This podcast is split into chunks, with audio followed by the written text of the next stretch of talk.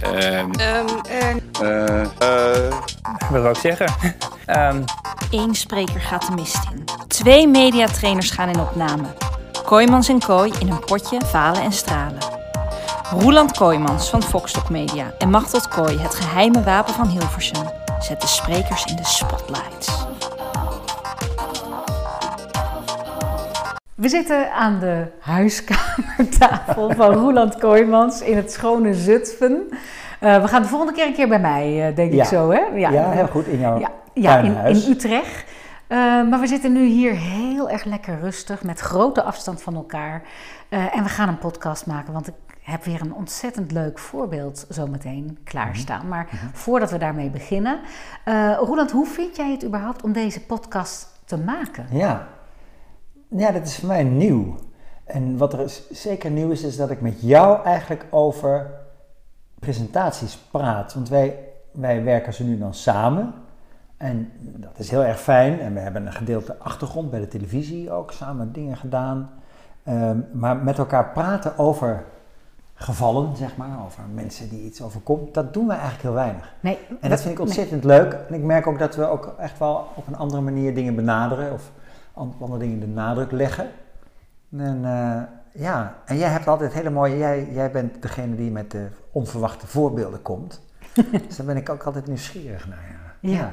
Ja, en jij bent van het verhalen vertellen. En daar eh, hou ik heel erg van. Ik vind het heel erg leuk om ja, onze geest te scherpen. En niet alleen maar inderdaad elkaar 's ochtends te ontmoeten van... oké, we gaan vandaag een training houden. En we doen de training. En we zeggen, oké, dat was gaaf. En we gaan weer weg.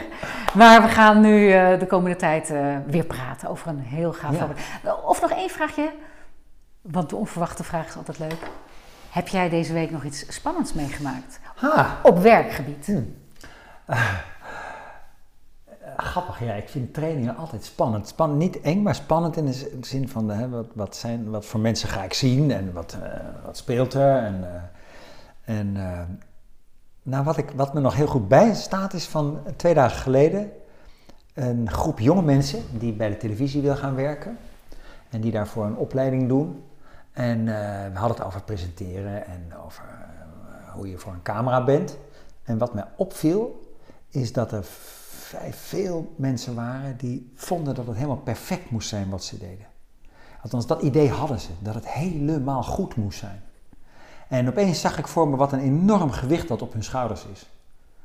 Als ik terugkijk naar wat ik gedaan heb, ik heb in de jaar, wij gingen in de jaren 80, ik heb gefreewheeld, ik bedoel, ik heb fout na fout gemaakt. Ik bedoel, het is zo erg dat ik de filmpjes niet eens meer wil terugzien. Het is, Noem, noem eens een fout. Wat heb jij dan bijvoorbeeld Ah, gedaan? jee, maar ik bedoel, ik weet nog mijn allereerste omroepbeurt. En dan zat je in zo'n omroepstudiootje en dan had je een monitor, daar kon je jezelf zien. En een ander scherm, daar kon je de uitzending zien.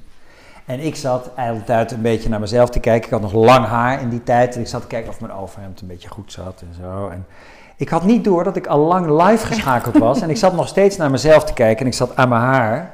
En toen uit mijn ooghoeken zag ik dat ik op het andere scherm ook in beeld was. Oh, wat erg. En eh, daar, daar geneerde ik me natuurlijk rot voor, voor die ijdelheid. Ehm, maar dat kon, weet je wel. En daar werd ook niet al te zwaar aan getild. Gewoon fouten maak je en daar leer je van. Ja, want wij hadden wel een oortje in, dus waarschijnlijk Precies. hoorde je in het oortje wel Kooimans rechtop, Rechtop. je bent in beeld. Ja, precies. Maar wij hadden geen autocue. Nee. En dat vond ik wel heel gaaf. Als ik daaraan Ja. terugdenk, wij schreven onze eigen teksten. Ik wist dan, eh, je moet nu een film van Hitchcock gaan aankondigen. En ik had gewoon van mijn zakgeld, zal ik maar zeggen, een, een encyclopedie, een filmencyclopedie gekocht. En ik zat zelf zo'n Hitchcock film op te zoeken van waar gaat hij eigenlijk Ja. over en wat mag ik wel vertellen en wat moet ik onder de pet houden. Waarbij ik één keer de vergissing heb begaan om alvast iets van de clue te vertellen. Wat niet de bedoeling was geweest. Ik kreeg een boze brieven op. Ja. Maar, de, maar zelf je teksten schrijven en uit het hoofd leren en vertellen alsof je ze niet uit het hoofd geleerd hebt, maar Ja. à l'improviste Ja. gewoon vertelt. Belangrijk, Dat hè? was toch wel heel gaaf. We- zeker dat zelf schrijven, wat je nou vertelt. Dus dat je de eigenaar bent van het verhaal. Of dat verhaal nou goed of slecht is, dat is twee. Maar dat je, het is jouw verhaal, dat is eigenlijk geweldig. En dat leerden we toen. Dat leerden we. Ja. Nou, en dan, ik weet niet of je nog je verhaal had willen afmaken van die jongeren van nu. Nee, Want dit is wel een prachtig bruggetje naar eh, Ja. het fragment wat we deze keer hebben. Eh, iemand die een verhaal heeft voorbereid en daar komt hij. tijdens een van mijn eerste live-uitzendingen die op het internet gingen gescreend worden. Ik had nog totaal geen ervaring met presentatie. En de titel van de show was ehm, iets met een who in het Engels, voor wie, en how ehm, voor hoe. En het ging allemaal over kunstenaars die ik moest gaan interviewen. En net voor we online gingen, begon ehm, de techniek wat te haperen, waardoor ik wel wat stress had. Ik had sowieso al heel veel stress omdat het moest beginnen. En mijn allereerste zin, ik hoor in mijn oor dat je live bent en ik wil beginnen. En ik zeg welkom bij onze uitzending. En ik wil die twee woorden zeggen, hoe en how in het Engels. En ik sla alles door elkaar. Ik zeg hoe, dat betekent hoe in het Nederlands. En how zeg ik, dat betekent wie. En toen ik doorhad wat ik net gezegd had, toen eh, ontplofte er wat in mijn hoofd. Ik had totaal geen inspiratie meer om de volgende zin te zeggen. Ik wist helemaal niet meer hoe het verder ging. Ik noemde dat echt wel, ik schaamde mij wel. Ehm, achteraf gezien is dat nu niet de ergste blunder, maar als je weet dat je daarna nog twee uur moet presenteren, is dat wel een, uh, een, een, zeer moeilijke, een zeer moeilijk moment om je dan te herpakken. En dat vond ik wel een van mijn grootste flaters. Een van mijn grootste flaters, zegt hij. En ik vind het zo voorstelbaar. Je hebt je zo mhm. goed voorbereid, je hebt je teksten bedacht. En dan ga je beginnen en alle spanning pompt zich op naar die eerste woorden die je gaat zeggen. Je doet je mond open en er komen gewoon verkeerde woorden uit. Het kan iedereen overkomen. En het is hem overkomen. En hoe red je je daaruit? Ja. Dat vind ik heel mooi hoe hij dat vertelt. Ja, wat in ieder geval wat het gewicht daarvan voor hem is. Want vooral de woorden, die ontploffing die in hem plaatsvond toen hij die verkeerde woorden, dacht ik zo, daar gebeurt nogal wat in het hoofd. Zeg. Als je dus een ontploffing voelt. Dat is verschrikkelijk. En dat je dan dus schaam, enorme schaamte ook krijgt. En uh, ik denk dat dat ook herkenbaar is, denk ik, voor veel mensen. Maar het is wel fascinerend dat dat dus allemaal gebeurt omdat je twee woorden niet goed uitgesproken hebt. Ja. En omdat je je op dat moment ook nog gaat realiseren. en ik moet nog twee uur door. Dus hoe kom ik deze twee uur door? Terwijl hallo zeg, het is één zinnetje. Maar toch is dat heel beladen. En fout beginnen is kennelijk meteen fout, fout. Haast de Nederlandse strengheid klinkt hier. Ik hoor hier fout met hoofdletters. Dat staat eigenlijk al de hele tijd boven die presentatie. Het mag niet fout gaan. Ja, terwijl het mag natuurlijk wel fout, fout gaan. Ja. Je bent niet perfect. Ja. Het, het, het, is juist zo charmant als je zou zeggen: Wat zeg ik nu? Ik vergis me, maar het is ook ingewikkeld. Ja. Waar heb ik het over? Ik, ik, dacht ook: wie genoemt in godsnaam ook zijn show? Hoe en how. Die woorden, dat zijn exact dezelfde letters: H-O-W of W-H-O. Ja. ja, als je wil dat je presentator gaat struikelen, dan moet je die titel gaan gebruiken. Dat is niet te doen. Dus hij had ook kunnen zeggen: Ja, ik geef je te, te doen. Dit is gewoon een heel erg ingewikkelde titel. Maar ik zal het nog een keer zeggen. Maar Precies. blijkbaar is het dus hij, mocht, hij mag geen fout maken van zichzelf. En dan maakt hij een fout en dan ontploft zijn hele universum. Want dan, en hoe moet hij zich daar nog uit redden? Dat hoor ik bij hem. Ja. Dat vind ik heel eerlijk. Um, ja, en, en nou, wat, wat, zou jij, wat zou jij met zo'n iemand, ik weet niet uh, of je met hem daarover gesproken hebt, maar wat, hoe kan hij dit nou een volgende keer anders aanpakken? Ja, nou, um, het belangrijkste van presenteren is vooral met een zucht, met een lachje, met wat relativeringsvermogen jezelf niet te belangrijk maken. Mhm. Ehm, je richten op de tekst, je blijven richten op, nou ja, wat moet ik eigenlijk hier wel zeggen? Uh, als het gaat over wie en hoe, ja, dan willen ze het kennelijk hebben over uh, wie er aan een bepaald project meedoet. Nou, uh, laten we daar eens naar gaan kijken. Dus hij had gewoon door kunnen gaan. Ja. En um, volgens mij is het belangrijkste van presenteren accepteren. Hm. Gewoon dat accepteren dingen gaan zoals ze gaan. Dat het gaat zoals het gaat. Dat jij bent wie je bent. Dat jij praat zoals je praat. Dat je eruit ziet zoals je mm. eruit ziet. En je kan er nog zo je best voor doen. Je kan een leuk jurkje aantrekken. Je kan een beetje schmink op doen. Weet je, je kan proberen die hele verpakking van jezelf... Uh, je tekst zo goed mogelijk te maken. Maar uiteindelijk moet je roeien met de riemen die je hebt. Je bent wie je bent. En uh, accepteer jezelf. Als jij jezelf niet oké vindt, vindt een ander jou ook niet oké. Ja. Is dat niet wat wij ooit leerden bij de Media Academie in mhm. Hilversum? Uh, vind jezelf oké. Ja, het hoeft geen tien te zijn, maar gewoon oké. Nou, het is goed. Het moet wel een tien zijn. Ja, kijk, toch? Dat daar zitten wij wel anders in, hè? Ja, Uiteindelijk wil ik wel dat als jij jezelf accepteert en er vol voor gaat, dat het heel erg Nee. goed gaat Ja. worden. Dat wil ik wel. Ja. Ik, ben ik, durf dat niet te zeggen, omdat ik beducht ben dat als ik dat zeg, dat mensen weer die druk gaan voelen. Oh, wacht even, nou, en nou moet ik naar die tien. Dus ik ben denk ik meer, ik leef meer mee met, ik leef mee met de mensen die daarvan juist eh, in paniek raakt. Of, eh, maar je hebt gelijk, eh, dat is wel waar je uiteindelijk naar streeft. Het, het, het vervolmaken van zo'n optreden. Maar aan, aan de basis daarvan ligt wat jij zegt, dat vind ik heel mooi, gewoon acceptatie. Dat je doet wat je doet. Ja. Dat het oké is wat je doet. Maar waar, waar wij volgens mij heel erg in verschillen is dat jij aandacht hebt verder nog van waarom ben je dan onzeker en vertel eens en kunnen we daar wat aan doen.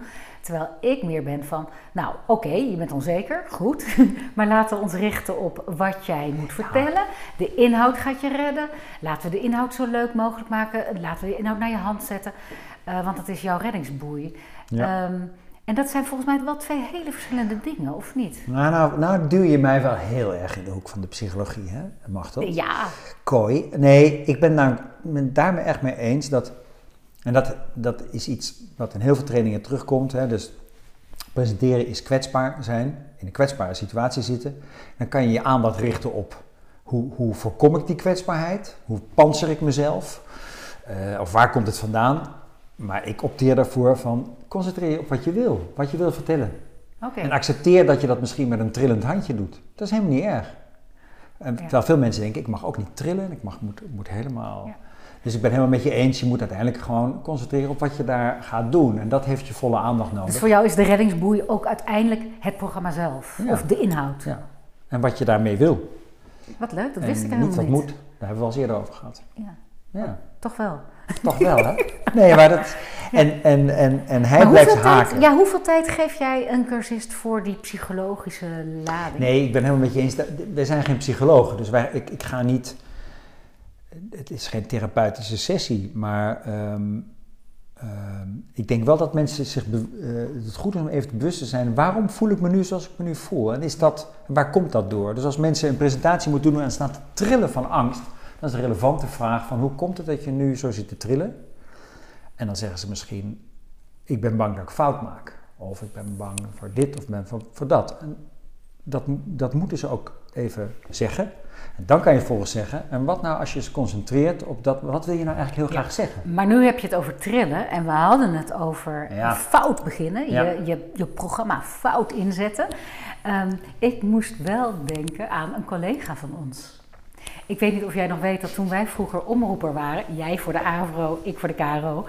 Jij had bij de AVRO een collega, Mirna Goosens. Ja, En zij heeft een koffietijdprogramma gedaan. Dat wil zeggen een programma wat zich op koffietijd afspeelde. Maar het was voor Omroep Max. En het heette Koffie Max. En toen zij dat ging presenteren, toen heeft zij eh, dat programma per ongeluk tijdens de uitzending live Welkom bij Koffietijd genoemd. Terwijl het Koffie Max moest zijn. Dus dat is hetzelfde voorbeeld als wat er net is Ja. gegeven. Wat verschrikkelijk als je je eigen programmanaam verkeerd Ja, zet. want Ik denk dat ze in haar hoofd. Ja, precies. Misschien is er in haar hoofd toen ook wel iets ontploft. Ja. Of niet. Ehm, wat ik eh, opmerkelijk vind is dat ehm, haar.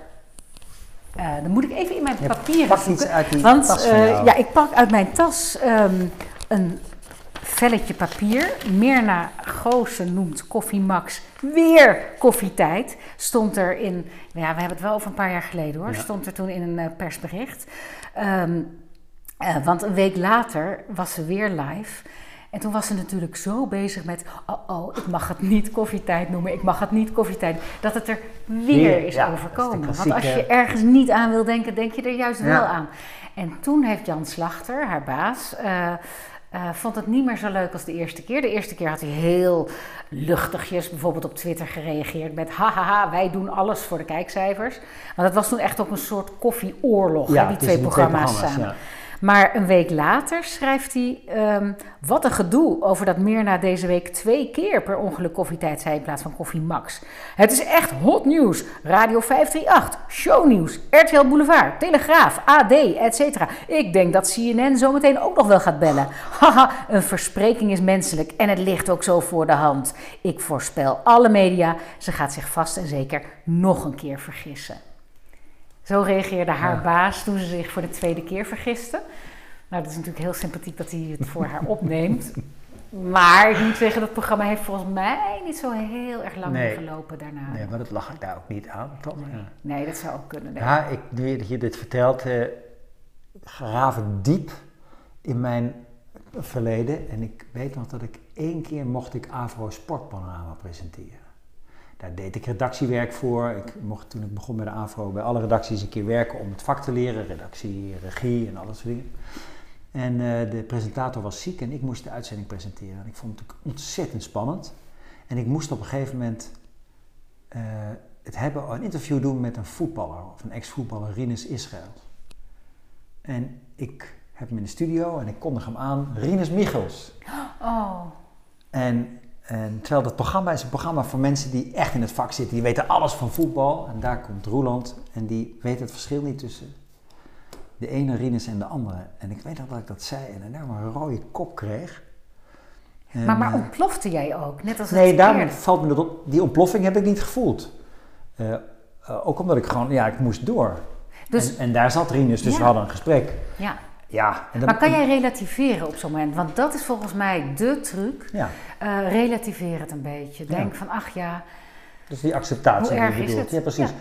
Dus, dus wees niet al te ijdel over jezelf, dat je alles helemaal fantastisch moet doen en goed moet doen. En je bent ook iemand die dus ook een verspreking kan doen. Dat is ook, en iedereen die naar je kijkt, heeft dat ook wel eens gedaan. Heeft, maakt ook wel eens een fout. Dus er is niks geks eigenlijk. En als jij helemaal verkrampt van de stress, gaat het publiek ook verkrampen van ellende. Ja. Terwijl als jij het met een lachje oplost, kan het publiek ook opgelucht ademhalen Ja. en denken: zo erg is het niet. Ja. Dus lach er een beetje om, eh, haal adem, eh, verbeter jezelf en ga door.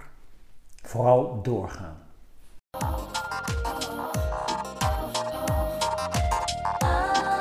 Een potje falen en stralen verschijnt twee wekelijks. Reageer, abonneer, zij luisteren ook graag naar jou.